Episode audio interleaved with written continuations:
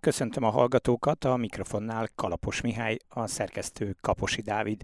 Ez a hetes az Inforádió kézilabda magazinja.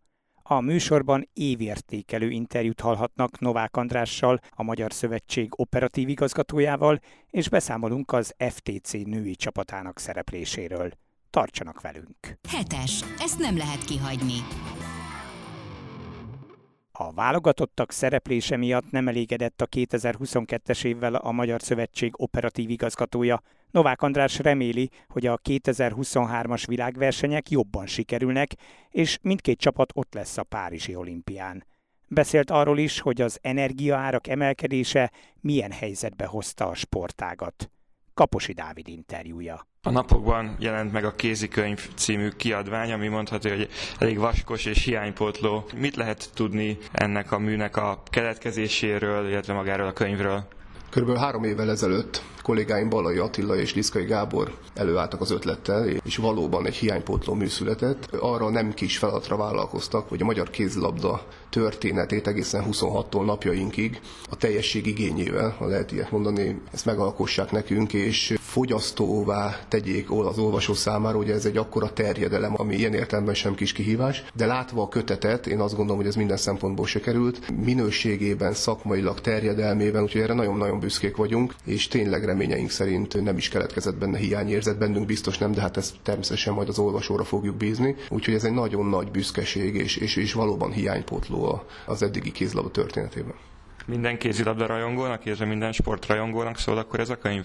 Igen, ez reményeink szerint minden igényt kielégít, ugye egyrészt köszönhetően a benne szereplőknek, de, de valóban szól a szurkolóknak, szól magának a részvőnek, szól a csapatoknak, szól a válogatottnak, úgyhogy igyekeztek minden olyan szegmenst Attiláék beleépíteni, aminél mindenkit megszólítanak, hogy mindenkiről a legnagyobb eredményeket meg tudták írni. 2022 milyen betűkkel került bele ebbe a könyvbe, vagyis milyen évet zár a magyar kézilabda? Ugye az őszintesség egyében azt gondolom, hogy vegyeset. Ugye teljesen természetes, hogy a szurkolóknak egy a fontos, hogy a két felnőtt válogatottunk az hogy szerepel, és mivel mi az év elején egy saját rendezési Európa bajnokságon 15. lett a férfi válogatott, ezért semmiképpen sem lehetünk elégedettek, és akkor még talán finom is voltam. Viszont vegyes attól, hogy azért csak sikerült elhoznunk egy Európa bajnokságot, és sikerült annak ellenére, hogy a Covid kellős közepén voltunk ezt jól megrendezni. Úgyhogy ha egy némi vigasz van ebben is, még egyszer hangsúlyozom, természetesen a szurkolóknak ez nem dolguk, és nem is feladatuk ezt pozitívan értékelni, de ha egy kisebb kitekintése például egy Európai Kézilabda Szövetségnek a dicséretére, vagy a házon belüli, mondjuk a rendezésnek a sikeres megélésére gondolok, akkor talán egy minimális örömünk lehet ebbe, de természetesen az eredménye az, ami a legfontosabb. Hát bízunk benne, hogy a jövő évi világbajnokságon ezt ki tudjuk javítani, és, és az olimpiai álmok azok tovább élnek. A férfi válogatottnál azóta új szövetségi kapitány van, Csema Rodriguez, és a csapat éppen a világbajnokságra készül. Hogy látja, hogy minden szinten maga mögött hagyta már a férfi válogatott, a férfi szakág, az EB tapasztalatait, a tanulságaikat levonták? Hát én bízom benne, hogy igen, és ugye változást is látunk, mind a felkészülésben, mind az alelnök úr, illetve a szakmai igazgató szorosabbra fűzte a kapcsolatot a klubokkal és a játékosokkal, ami szerencse a múlthoz képest, hogy lehetőségünk van az elmúlt két két-három évben kiépült egy olyan rendszer, aminek a hatása talán most keletkezik. Ugye minden egy olyan szegmest, ami mérhető, azt mérni tudjuk, és visszajelzést tudunk adni a játékosoknak, ha esetleg valamelyik szegmensben elmaradnak, akár, akár saját maguktól, akár a világelittől. Tehát egy biztos, hogy ilyenben probléma nem keletkezhet, és egy-egy fiatal játékos azt gondoljuk, hogy érettebb is, úgyhogy bizakodók vagyunk, hogy ez eredmény ez nem ismétlődik meg. Mi lesz a cél a januári világbajnokságon? Ugye a cél az, a célt az érdemes meghatározni úgy, hogy, hogy egyrészt reális legyen, akár a pillanatnyi helyzetünkhöz képest is, és legyen része vágy, meg mondjuk úgy, hogy aktuális lehetőség, de azért látva a csoportot, ugye Dél-Koreát azt gondoljuk, hogy azt mindenképpen le kell győzni, illetve Portugália és Izland is olyan ellenfél, hogy még ha kiki meccsnek veszem is, de mindenképpen esélyesek vagyunk, és úgy tovább menni, hogy kettő vagy négy ponttal pedig a, a túloldalon egy svéd, brazil, esetleg zöldfoki szigetekkel való találkozás az ad a reményt, hogy bekerüljünk a két legjobba, azzal pedig elérjük azt a célt, amit az elnökség meghatározott fő célként, az pedig nem más, mint, a, mint az olimpia, de az oda vezető úton ez, ugye ez az eredmény ez feltétlenül szükséges, nem beszélve arról, hogy érdemes azt is mindig elmondani, hogy helyes, hogy az olimpia fő cél, de azért minden Európa bajnokság vagy világbajnokság önmagában is cél kell, hogy legyen. Úgyhogy a cél az egyértelmű, ez a magyar válogatottnak a célja, hogy bejusson a legjobb nyolc közé. Csema Rodriguez neve itt több helyen szóba került a különböző edzőkeringők közben. Róla azt lehet tudni, hogy 2023-ig a Benficával együtt látja el a szövetségi kapitányi teendőket, és utána lesz főállású szövetségi kapitány. Ebben várható valamilyen változás? Tehát, hogyha ő olyan ajánlatot kap klubcsapattól, vagy akkor ő most már biztos, hogy jövő nyártól csak szövetségi kapitány lesz? Ebben nincsen változás, itt amit a, az előbb említett, az, az jelenleg is így van. A szerződése az, az megerősítem, az így néz ki, és 23-tól főállású szövetségi kapitányja válik a, a férfi kézilabdában. És milyen évet zárt a női szakág? Ugye itt néhány héttel ezelőtt ért véget az Európa-bajnokság 11. helyjel. Kicsit visszakanyarodva itt a férfiakra, ugye itt is elmondhatjuk, hogy az eredmény elégedettségre szintén nem ad okot. Azonban, ha lejjebb bontjuk, akár egy-egy játékosnak a fejlődésére, akár azt megvizsgálva, hogy kiktől kaptunk ki, akkor mégis azt gondoljuk, hogy a következő esemény, ami a világbajnokság, azt gondolom, hogy némi reményt ad arra, hogy megint csak a fő célunkat elérjük, ez pedig nem más, mint az olimpia. És ott is le kell vonni a tanulságokat, megtették a szakemberek az elnökség előtt, a szövetségkapitány, illetve az alelnökök beszámoltak, az elnökség ezt, ezt tudom tudomásul vette, megélve természetesen azokat a, a szempontokat, amin fejlődni kell, és itt is elmondható az, ami a fiúknál, hogy az elmúlt fél évben azért jelentős változásokat láttunk, mind, mind erőléti, mind pedig olyan mondjuk úgy, hogy szakmai szegmensekben, amik mérhetők, amik itt visszaköszöntek, de természetesen van még mit fejlődni. De mik ezek a területek, szempontok, ahol még leginkább fejlődnie kell a női válogatottnak majd? Gyakorlatilag a szinte minden olyan elemében, amit mérni tudunk. Itt az erőlétnek az egyes szakaszai, egy-egy, egy-egy mentális felkészülésnek a mondjuk úgy a tervezése, bár hozzáteszem, hogy nem én vagyok az az ember, aki a mentális felkészülésbe így hisz, ahogy esetleg a világ, és talán nem sértődik meg senki, de én úgy, úgy éltem, meg ezt is vallom, hogy tudom, hogy egy kökénybe állnak, vagy egy Pádárinek, vagy egy Nagylacinak, vagy menjünk közelebb egy Görbic Anitának, vagy akár a régebbi generációnak, vagy Kovács Péternek milyen típusú mentális felkészítései voltak, de gyanítom, hogy semmi. Ezért ezt egy picit szerintem túllihegjük. Én azok közé tartozom, akik ennek a jelentőségét nem tekintik olyan nagyra, mint azok, akikhez nem tartozom, de, de tudok azzal azonosulni, hogy erre szükség van, szerintem nem ilyen mértékben. Én bevallom, ebben vagyok annyira karakteres, hogy aki többször hivatkozik arra, hogy neki nagy szüksége van mentális felkészülésre, az, az ne kezdjen semmilyen sportot. De ha mégis elkezdi, akkor, és ezt vallja magáról, akkor azt, azt a felkészülést azt oldja meg az életében, mert a válogatott időben ezt teljesen helyrehozni, ha úgy tetszik, nem lehet. Ezen lehet javítani, segíteni, de, de biztos nem lehet megoldani. És akkor milyen változások várhatóak, akár a stábban lesz-e bármilyen módosítás, akár ö, akkor a felkészítésben, a munkában több idő lesz a, a csapatnak arra, hogy közösen dolgozzon? Amit mi meg tudunk tenni a háttérből, az, az mindig a versenykíráshoz köthető. A jövő évi az készül, mindenki leadja a szempontjait, a szakmai szempontokat leginkább a szövetségkapitány, illetve a szakmai igazgató. Nekünk az a dolgunk, hogy a létező legtöbb időt töltse együtt a válogatott, amit lehet. Ha ezt úgy lehet elérni, hogy egy-egy napokat kérünk a ligától, akkor úgy érjük el, ha pedig azt látjuk, hogy azokat a deficiteket, amiket világeseményeken tapasztalunk, azokat nyáron kell egy felkészülésben megoldani, akkor pedig egy több hetes felkészülést fogunk tartani a válogatottnak. Ezt nem könnyű kidekázni a klubokkal, bár, mert ugye az érdek az közös, az az erős válogatott, de azért mégis szinkronba kell lenni a pihenőidőknek, ugye a, a csapatok sokaknak nemzetközi kupájuk van, ott szerda-szombatban játszanak, tehát ezt meg, meg lehet ügyesen és jól csinálni, de mindegyik félnek akarnia kell, és elsősorban a játékosoknak. És akkor az erőnlétbeli hiányosságokat is leginkább a klubokban tudják majd ledolgozni? Ez abszolút így van. Ugye hát a, a válogatott idő, a válogatott összetartás az mondjuk úgy, hogy hogy a, a nemzetközi héttel együtt azokon keresztül, amiket pluszba kérünk a ligától, az, az nem éri el a 60 napot ott karakteres erőléti változásokat elérni nem lehet, ezt a klubban kell megszerezni. Ott meg ezeket, ha úgy tetszik, ki lehet maxolni, de hát a klubokban kell. Itt, itt hangsúlyozom, hogy sok mondjuk úgy, hogy ilyen vita volt, meg nyilatkozat, nincs arról szó, hogy a klubok ezt nem akarnák, egész egyszerűen arról van szó, hogy ennek a határát úgy kell megtalálni, hogy mindenkinek a megelégedésére, és, és elsősorban a játékosokon múlik, és elsősorban azon, hogy mik azok a plusz napok vagy időszakok, amiket együtt tudunk tölteni az nyilván pozitívumok közé tartozik itt 2022-ben, hogy valamennyi klubcsapat bejutott az adott nemzetközi sorozat csoportkörébe, így összesen 11 magyar klubcsapat érdekelt, vagy lesz érdekelt ezen a téren. Ez történelmi tett. Igen, ez egy, ez egy nagyon-nagyon jó dolog. Ilyen még valóban nem történt, és ez arra jó, hogy hajlamosak vagyunk azt mondani, hogy akkor jó a válogatott, hogyha minél többen játszanak BL-ben. De azért olyan erősek már ezek a nemzetközi kupák ugye a BL alatt, hogy ez is egyértelmű egyértelműen rutin szerzésre alkalmas, illetve fejlődésre alkalmas. Tehát ennek is a hatása azt gondolom, hogy a jövő évben kell, hogy kijöjjön a rutin szerzési logikában. Tehát ez egy nagyon nagy dolog, hogy bejutottak és még versenyben is vannak, és bízom benne, hogy sokáig menetelnek. Valóban nem volt még ilyen példa nálunk sem, de más országban sem, hogy 11 csapat van nemzetközi kupában.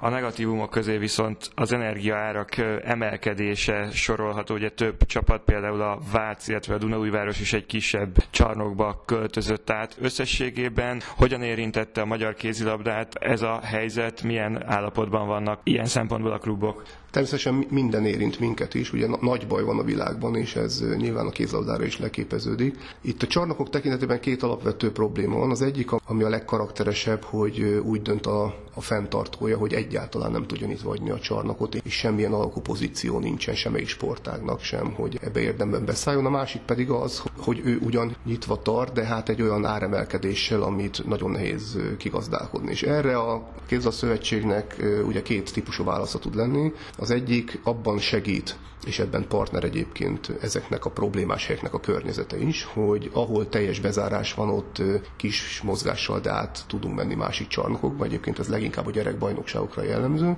A másik pedig, hogyha egy megnövekedett áremelés történik, akkor pedig a, a TAO szabályzatunk és annak a lehetősége arra módosult, hogy üzemeltetésre is, illetve bérleti díjak emelkedésével egy nagyobb összeget lehet arra fordítani, egy átcsoportosítási logikában, úgyhogy, úgyhogy mondjuk ilyen adminisztrációs segítséget is tudunk nyújtani, de lokális szinten is tudunk segíteni. Most csak egy példát mondjuk, hogy a egy klik fennhatóság alatt lévő intézménynél el tudunk oda jutni, hogy, hogy beszálljunk egy ilyen segítségnyújtással azon a regionális szinten.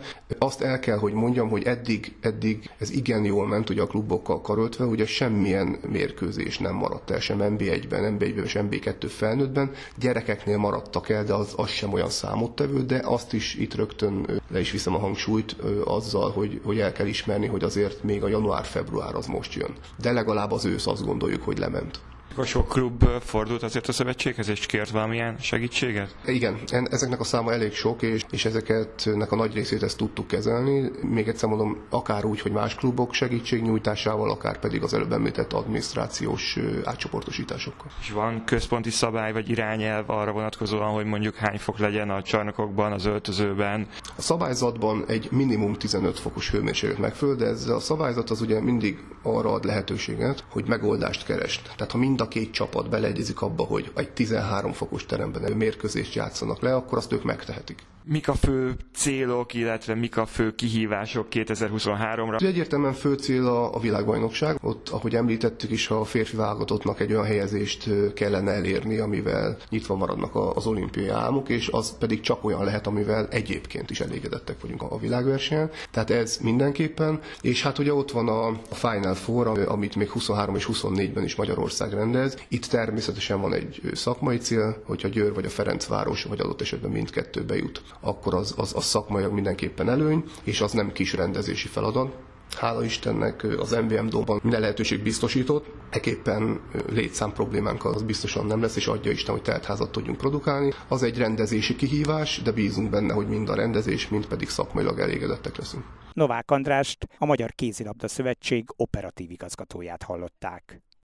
Hetes, az Inforádió kézilabda magazinja. Hetes, ezt nem lehet kihagyni.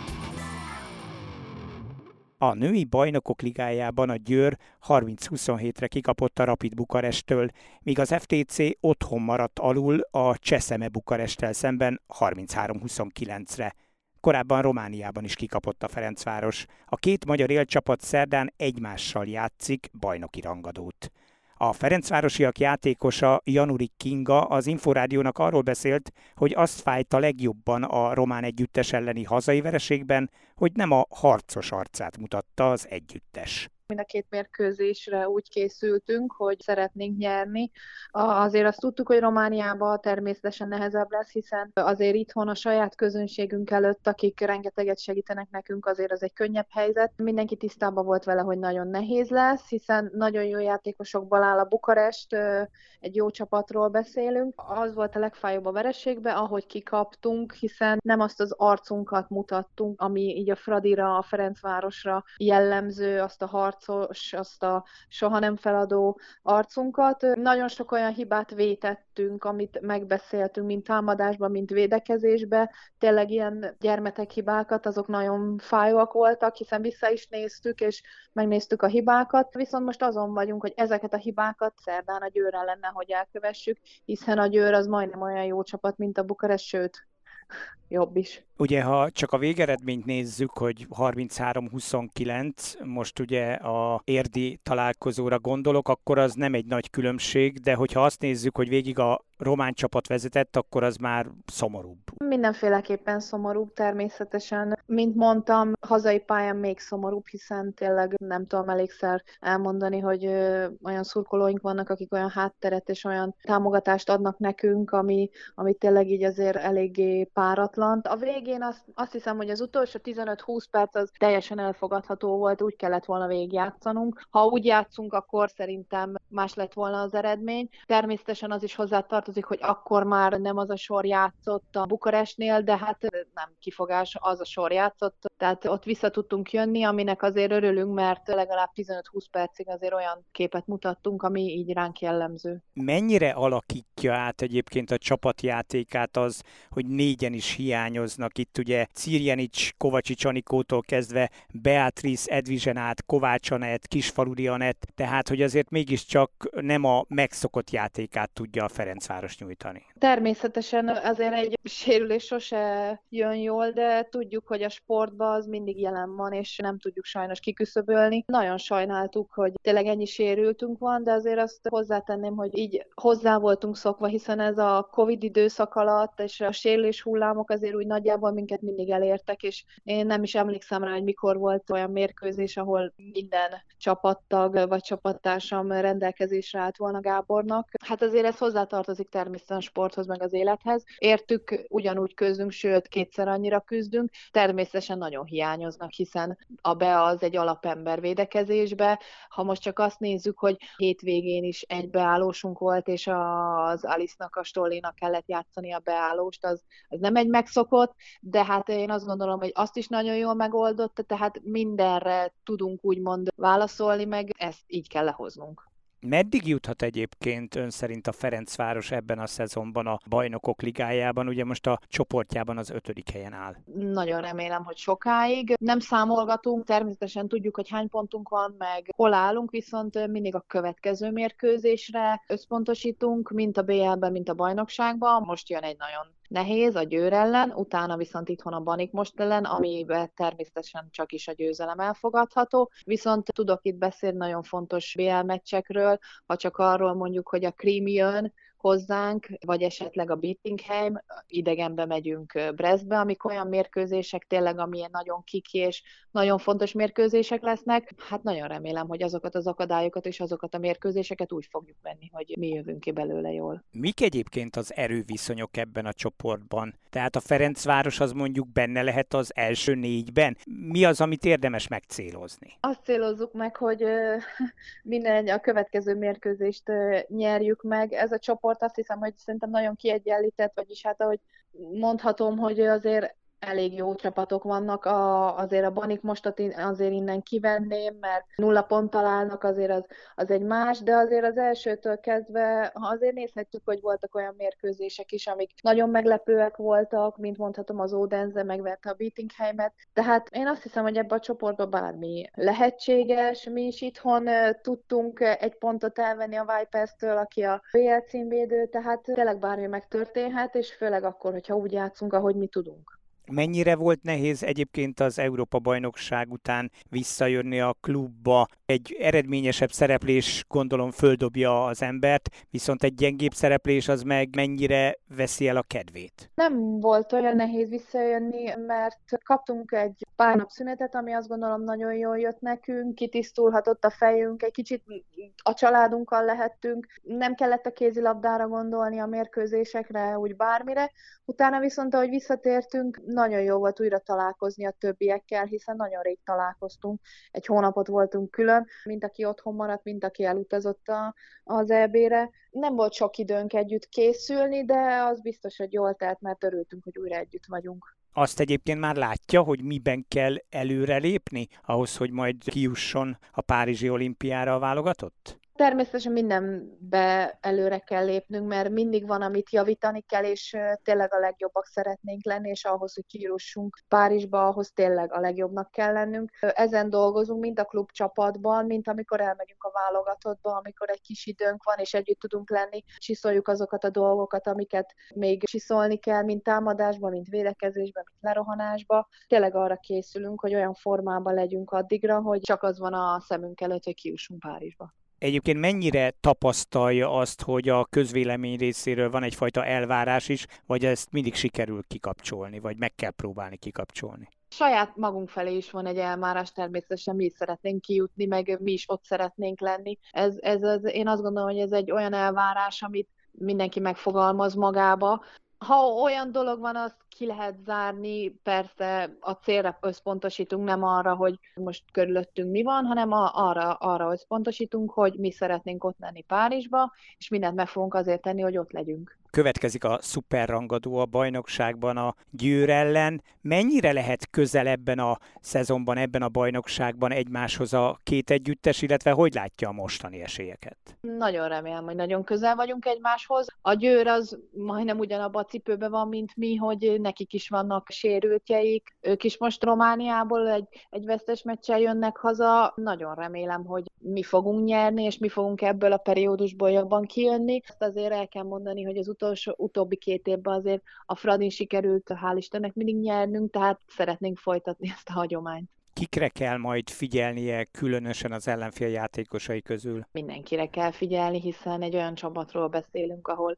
minden poszton tényleg egy nagyon-nagyon jó játékos van, és még utána is a kispadon. Nem tudok kiemelni bárkit, hiszen mindenki tudja, hogy azért a három belső poszton, a beállóba is mindenhol tényleg olyan játékosok vannak, és szélen is, sőt, még kapuba is, tehát mindenkire ugyanúgy oda kell figyelnünk. Januri Kingát, a Ferencváros kapusát hallották.